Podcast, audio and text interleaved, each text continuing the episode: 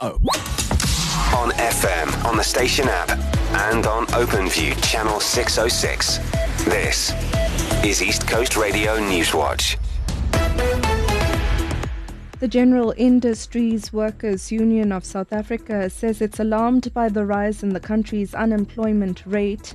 SA's unemployment rate rose by 0.2 percentage points to 32.1% in the fourth quarter of 2023. The figures that were released by Stats SA yesterday showed that 46,000 more people were without jobs. It brings the total figure to 7.9 million. The union's president, Mametlwe Sebei.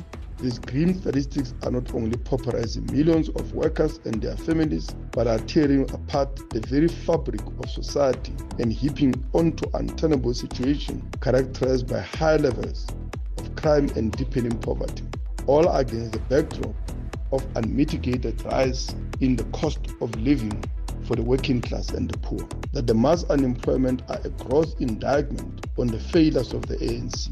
It is direct result of the catastrophic neoliberal policies relentlessly pursued by this government since 1994. The eThekwini municipality says it's just getting started with catching dodgy employees involved in criminality. The remarks come after a worker was arrested in a sting operation yesterday. It involved the Disaster Management Unit, Metro Police, and the City Integrity and Investigation Unit. The 30 year old was allegedly seen on camera damaging newly upgraded cables that link servers and feeds to the city's CCTV cameras. His arrest comes after eThekwini's surveillance system went down just after repairs were conducted.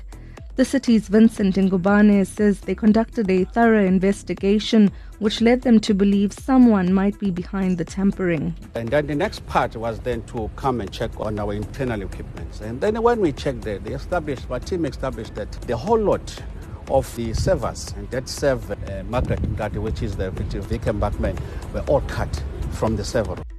And abroad, the United States vetoed a UN Security Council resolution yesterday calling for an, an, immediate, rather, ceasefire in Gaza, drawing stern criticism from allies as President Joe Biden faces mounting pressure to temper support for Israel. Washington had circulated its own alternative draft resolution that does not have the word ceasefire in it ahead of the vote. Meanwhile, Israel, Israel's Rather's prime minister says no amount of pressure from their allies will make his country change course and stop fighting to defeat Hamas and free hostages. The UK and US have cautioned against a ground offensive in Rafah in southern Gaza, where more than a million civilians are sheltering. Prince William has also made a rare intervention, claiming too many people have been killed. He discussed the rise in anti Semitism with young people and met representatives of the British Red Cross today. How are you keeping um, spirits up in your organisation? How are you keeping people motivated to deliver the, the support and, and the, um, the humanitarian work you're doing in such conditions?